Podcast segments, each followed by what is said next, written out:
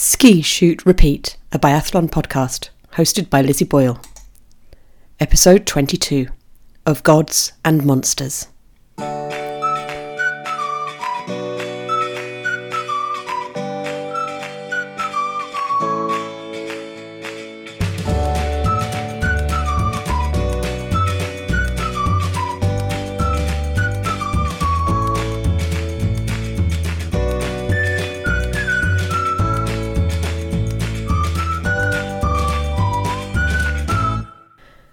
A long, long time ago, two trolls called Yatta and Kata were sitting beside a lake. It's not clear why they were there, but they were definitely there for some time, as the story tells us that they were brewing things in their cauldrons for days, weeks, and months before the magic happened. There was a groaning sound, and then a large bang, and from one of the cauldrons there came a large, dark creature with the body of a serpent and the head of a cat. The creature slithered into the lake, and the trolls disappeared. The lake is now known as Storsjön, which translates to Great Lake in English. A more modern legend tells us that the lake is actually a re engineered version of Three Lakes, remodelled by man in the early 1900s to support trade and shipping. On the banks of Storsjön stands the town of Östersund, to which we will return later. For a long time, the creature in the lake terrorized the villages on its shores. It grew so big that it encircled the island of Frösön in the lake and could bite its own tail. It came to be known as Storsjöodjuret. Further south, a young goat herder named Kettle encountered another shepherd. They became friends, and Kettle went to stay with him. There was a curious old man in the house, the shepherd's master, and he had a mysterious box with him. Intrigued, Kettle waited until the others were asleep and stole the box. It contained three rune stones, and he had stolen them from Odin. Sometime later, after he had managed to defeat Odin in a battle of wills over the stones, Kettle came to the lake Storsjön. He had heard about the monster and was here to help. He cast a rune stone on the island of Frösön which bound the monster to the bottom of the lake, securely held there until someone came along who could read the runes. About 50,000 people live in Östersund, safe now from the lake monster, and over the past two weeks they were joined by thousands more for the start of the IBU Biathlon World Cup season. Trolls, rune bringers, gods, and monsters stand aside. The season has begun.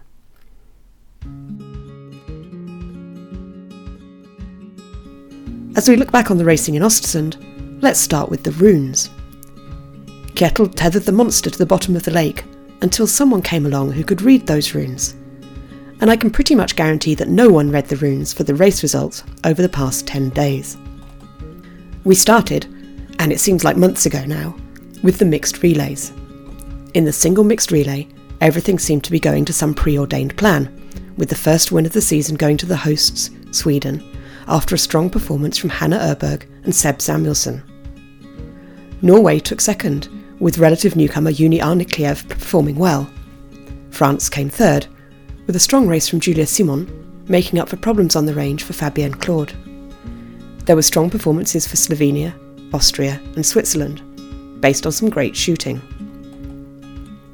In the mixed relay, the French men had trouble on the range, but there were great 10 out of 10 performances from Justine Braisaz-Bouchet and Lou Jean to give France the win. Norway came second. They had been going well, but then Karoline Knotten had a bad standing shoot and they couldn't claw their way back. Italy took third after some strong shooting from Lisa Vitozzi saw off a challenge from Vanessa Voigt and Germany. So far, so 2022. The big nations dominating, and some of the big names performing as you would expect. And then things started to get weird. Not all out weird straight away, just a little bit weird at first. And then more and more so. The rune readers had to go back and consult their stones again. This was not what we had been led to expect.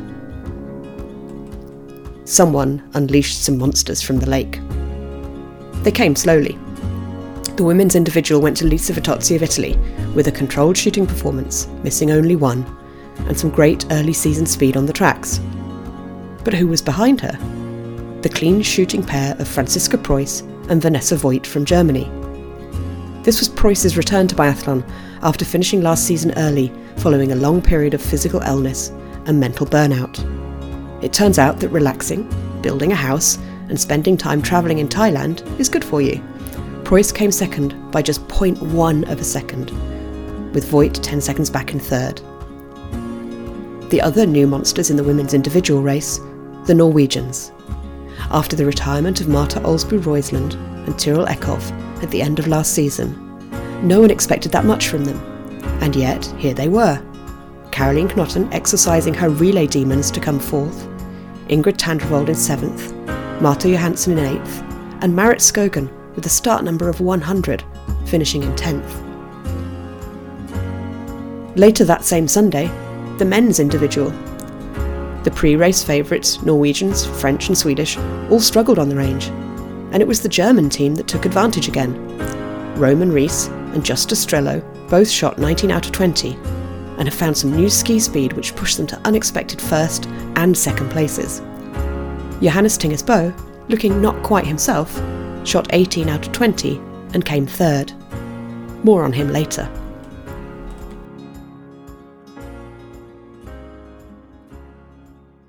The racing at Ostersund spread across two weekends, giving us a couple of days in between to sit and reflect and look at our runes again. Had anyone seen this coming? We knew that the German team had been shooting well. The women have always been accurate, and the men were improving too. But now they had speed as well. And you never know how people will start the season. Perhaps it's just a case of getting back into racing. Perhaps everything will revert to normal once the racing starts again. Let's see. We resumed with the women's relay, and here it was the up and coming Norwegian team that took glory. Marta Johansson led off and shot clear, ice in her veins. Then Arnekleiv, Knotten, and Tandrevold did what they needed to do. Sweden had a chance to win, but Hanna Öberg struggled in the standing shoot, and they could only manage second, ahead of, you guessed it, Germany. The men's relay was probably the race that went to form, with Norway taking a relatively comfortable win over France and, oh, Germany. And then we got to the sprints and pursuits. The women's sprint was wide open. Hanna Öberg went off in bib number one, and perhaps suffering under pressure from the home crowd, shot 8 out of 10. Vanessa Voigt and Franziska Preuss were early starters, and despite a couple of misses, were able to put fast times together and take an early lead at the finish. Lisa Vitozzi shot clean, but struggled for speed. We'd heard that she wasn't well, and you could see that she was a little slower on the tracks, perhaps just getting the job done with a view to the long season ahead. She still came ninth, which is pretty phenomenal when you're not well. And suddenly, the tracks started to get faster, it seemed and a whole bunch of performances emerged. Tandrevold, Arnekleiv and Knotten started in quick succession. Arnekleiv and Knotten both shot 9 out of 10 and moved to the top of the standings. But out on the track was Lou Jeanmonnot of France. She burst onto the scene last season with raw ski speed and good enough shooting to get her into the top 10, even the top 5 on occasion. This year, she's more measured. She's making sure of her targets, even at the cost of a bit more time in the range, and she's skiing well. A 10 out of 10 at the range and a strong physical effort brought her in 8 seconds ahead of Knotten at the top of the leaderboard for her maiden win. The women's pursuit two days later was one for the ages. If you get the chance to watch it, you really should. You can watch it on demand for free at EurovisionSports.tv online, or if you have a Eurosport Player subscription. Remember, the pursuit format is based on the positions and time gaps in the sprint, like a handicap race and the first person to cross the line is the winner. For much of the race, it was a group effort, with Lou Jeanmonnot dropping back from her sprint lead and sitting towards the back of the group looking tired. Around her, Voigt, Preuss, Tandrevold, Arnekleiv, and Sweden's Elvira Öberg were doing all the work on the tracks. To borrow someone else's phrase, everyone else was playing checkers, but Lou Jeanmonnot was playing chess. She admitted after the race that she felt tired for the first half but then stronger as the race went on. She was also patient on the range, the only one of the top group to hit 20 out of 20. Even with that, she started the final lap with Franziska Preuss, Germany again, and it was Preuss who took an early advantage. But Jeanmonnot knew what she was doing and found the strength to catch Preuss and then the tactical nous to carry her speed into an early sprint, overtaking Preuss and winning by 0.3 of a second. Just stunning from Lou Jeanmonnot. Oh, and in third, behind Preuss, Vanessa Voigt of Germany. Genuinely incredible performances from some of these women, who would have been picked for top tens perhaps, but not for multiple podium and top five places in the first week of the season. On the men's side, our expectations were trumped once again. Last year, Johannes Thingnes Bø of Norway was almost literally unbeatable. This year, in the sprint, he started with a 7 out of 10 shooting performance and couldn't find the speed to break into the top 15. Quentin Fillon-Maillet and Emilien Jacquelin of France struggled too, so the way was left clear for, you guessed it, the German team. In fact, this was a race headed by wily veterans who could keep calm and go just fast enough. Philipp Nawrath, aged 30 from Germany, took the win with a 10 out of 10, ahead of Tarjei Bø from Norway, also 10 out of 10 at the tender age of 35. It was left to Vebjørn Sørum of Norway, at the age of 25, to bring down the average age of the podium by finishing third. Notably, all three of the podium places in the sprint went to people who shot 10 out of 10 and despite Johannes' struggles, there were still five Norwegians in the top 10. Perhaps the most interesting or heartbreaking of all was Vetle Christiansen. He was well positioned coming into the standing shoot, where he's usually as solid as a rock. This time, however, something flipped, and he froze. The time between shots increased from 2 seconds to 10 to 20. He hit 5 out of 5, but it took 66 seconds. It may have been quicker just to shoot and miss. And those lost seconds dropped him from a potential podium down to ninth place. It was so unusual for someone who's normally so comfortable on the range. And, to reassure you, he bounced back in the pursuit race the following day. As for that pursuit, it was all about a local hero. As I talked about last episode, so many stories are about heroes going on journeys, and this one was no different. Our hero, Sebastian Samuelsson started fourth, 26 seconds behind Philipp Nawrath. He skied hard and fast to join a chasing group with Tarjei Bø and Vebjørn Sørum, then missed in the first shoot and dropped back. He did the same on the second lap, chased and chased, then missed another shot and dropped back. Remember, every missed shot is a journey around the penalty loop and a loss of about 25 seconds. By lap 3, Christiansen is moving up, but Nawrath still has a comfortable lead. Our hero, Samuelsson, sees a glimmer of possibility. He clears the first standing shoot whilst others falter. And they come in for the final time, and it's four out of five each for Nawrath and Samuelsson. And now it's a ski race, and there's only ever going to be one winner. Our hero comes home first, to the cheers of the Swedish faithful, to take the final race of the Ostersund meet. Nawrath holds on for second, ahead of Christiansen and a slew of other Norwegian men. So we have some new monsters emerging from the lake. The German team, combining existing accuracy with newfound speed. Lou Jeanmonnot, who's shown a lot of promise and can now start to believe in her ability to win. And the young Norwegian women who competed brilliantly, particularly Marthe Johansen and Juni Arnekleiv, who have least experience at this level. What of the old gods? What's happened to them? Last year, the men's sport was dominated by Johannes Thingnes Bø, with Sture Holm Lægreid usually following in second place. This year, Johannes has started with a third, an 18th, and a 15th. Lægreid has a 12th, a 20th, and a 25th. Their problems are similar but different. Neither has yet found their shooting form. But Lægreid also seems to have lost some speed. He shot 19 out of 20 in the, in the individual race in Ostersund and could only finish 12th. Last year, when he shot 19 out of 20 in individual races, he finished second and fourth. Now, some people are shooting clean, but the main issue here is, right now, Lægreid is just not, not as fast as he has been. For Johannes, the problem's mainly on the range, and specifically in the prone shoot. He's shooting 79% right now, compared to 88% last year. This means that he's falling behind schedule early in races and having to ski harder to try to make time up. He's still the fastest skier out there, but as we remind ourselves all the time, biathlon is not about skiing, it's about skiing and shooting. On the women's side, we've had a lot of changes. Some of last year's gods, Marta Olsbu Røiseland, Tiril Eckhoff, Denise Herrmann, have retired. Some are a little slower, Dorothea Wierer perhaps, while others, particularly Julia Simon, haven't found their place on the range just yet. A positive sign for Julia after a tough weekend, she moved up in the pursuit from 16th to 9th, a sign that the competitive space of head to head racing is still where she's strongest. And let's remember Lisa Vitozzi, winner of the individual, top 10 in the sprint and pursuit despite illness, and shooting 48 out of 50 across the solo races. Perhaps our review of Ostersund would have been a little different if she had been healthy.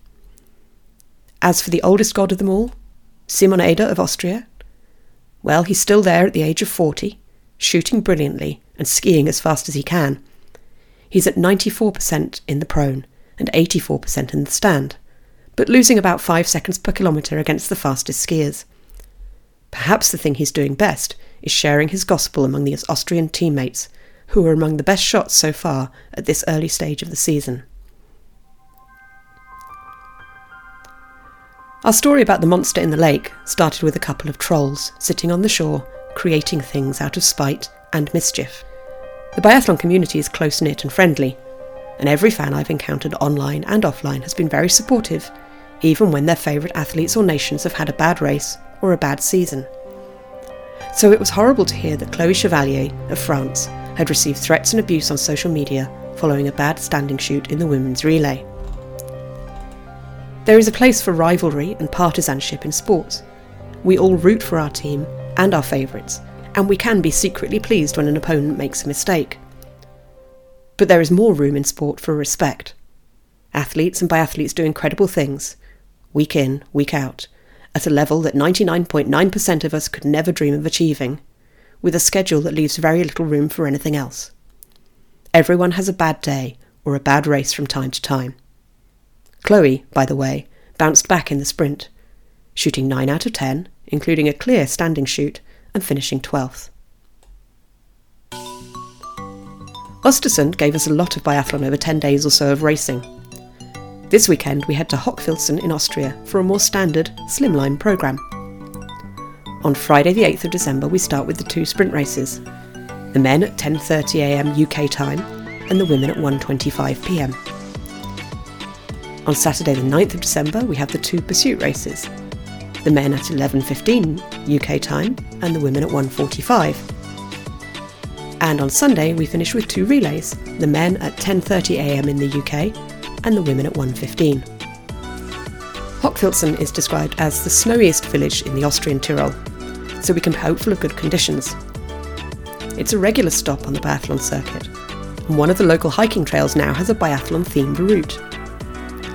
Close to Hochfilzen is the Pillersee, a mountain lake formed by a landslide 15,000 years ago, which offers amazing lake swimming. The small town of St Ulrich am Pillersee is named for Ulrich, Bishop of Augsburg, a 10th century religious and military leader who was canonised soon after his death. St Ulrich is said to be the patron saint of pregnant women and easy births, so perhaps a trip to his home area bodes well for the incredible Baiba Bendika of Latvia, who has returned to biathlon just two months after having a baby and who took a fantastic 36th place in the sprint race in Ostersund. Given how well the German team has started the season and how well the Austrians have been shooting, we can expect big, noisy crowds in Hochfilzen. Perhaps we can also expect what is known as regression to the mean.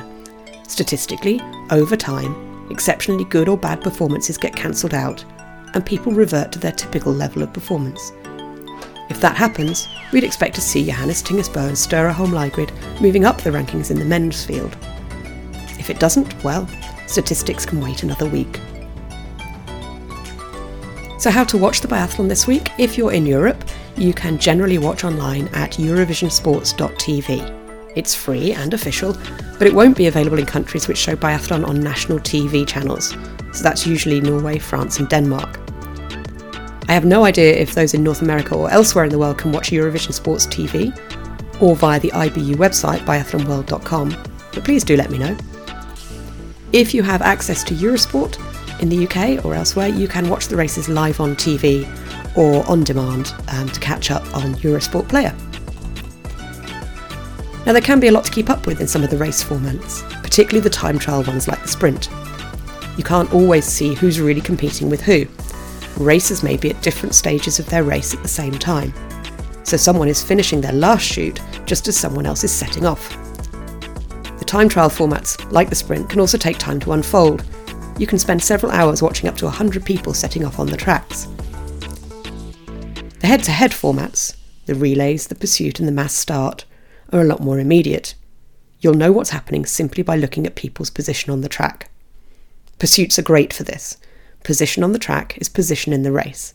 Plus, you get the excitement of different race tactics from the hunters and the prey. Mostly, if you're new to watching biathlon, just pick someone who looks interesting, or a national squad, and follow them. Watch the races unfold. See who stands out amongst the ski suits. You'll find some superstars and some underdogs. You'll hear stories of people who have battled back from physical injury or mental health issues, people just starting out in their careers, and old veterans, fast skiers who can't shoot fast shooters who can't ski. You'll see the painted rifles and the makeup and the glitter and the beards, and you'll find someone who speaks to you in a way that you can't explain, and suddenly you've become a fan. Search hashtag biathlon on social media for like minded people. And enjoy. One last thing. I started this episode talking about the Great Lake Monster, and now I'll end by introducing the little lake monster, or Birger. Birger is a little taller than a human, green skinned, with dark splotches and a long tail, and is the imaginary child of the legendary Storsjöodjuret, who we heard about earlier. He's also the mascot for biathlon in Ostersund, and previous listeners will know that I love mascots deeply. Honestly, if you've got this far, thank you for listening, but please now go and search Birger Teach Biathlon, B I R G E R, Birger Teach Biathlon on YouTube for some utterly wholesome content and a way better explanation than I've ever been able to give of this incredible sport. Thank you for listening.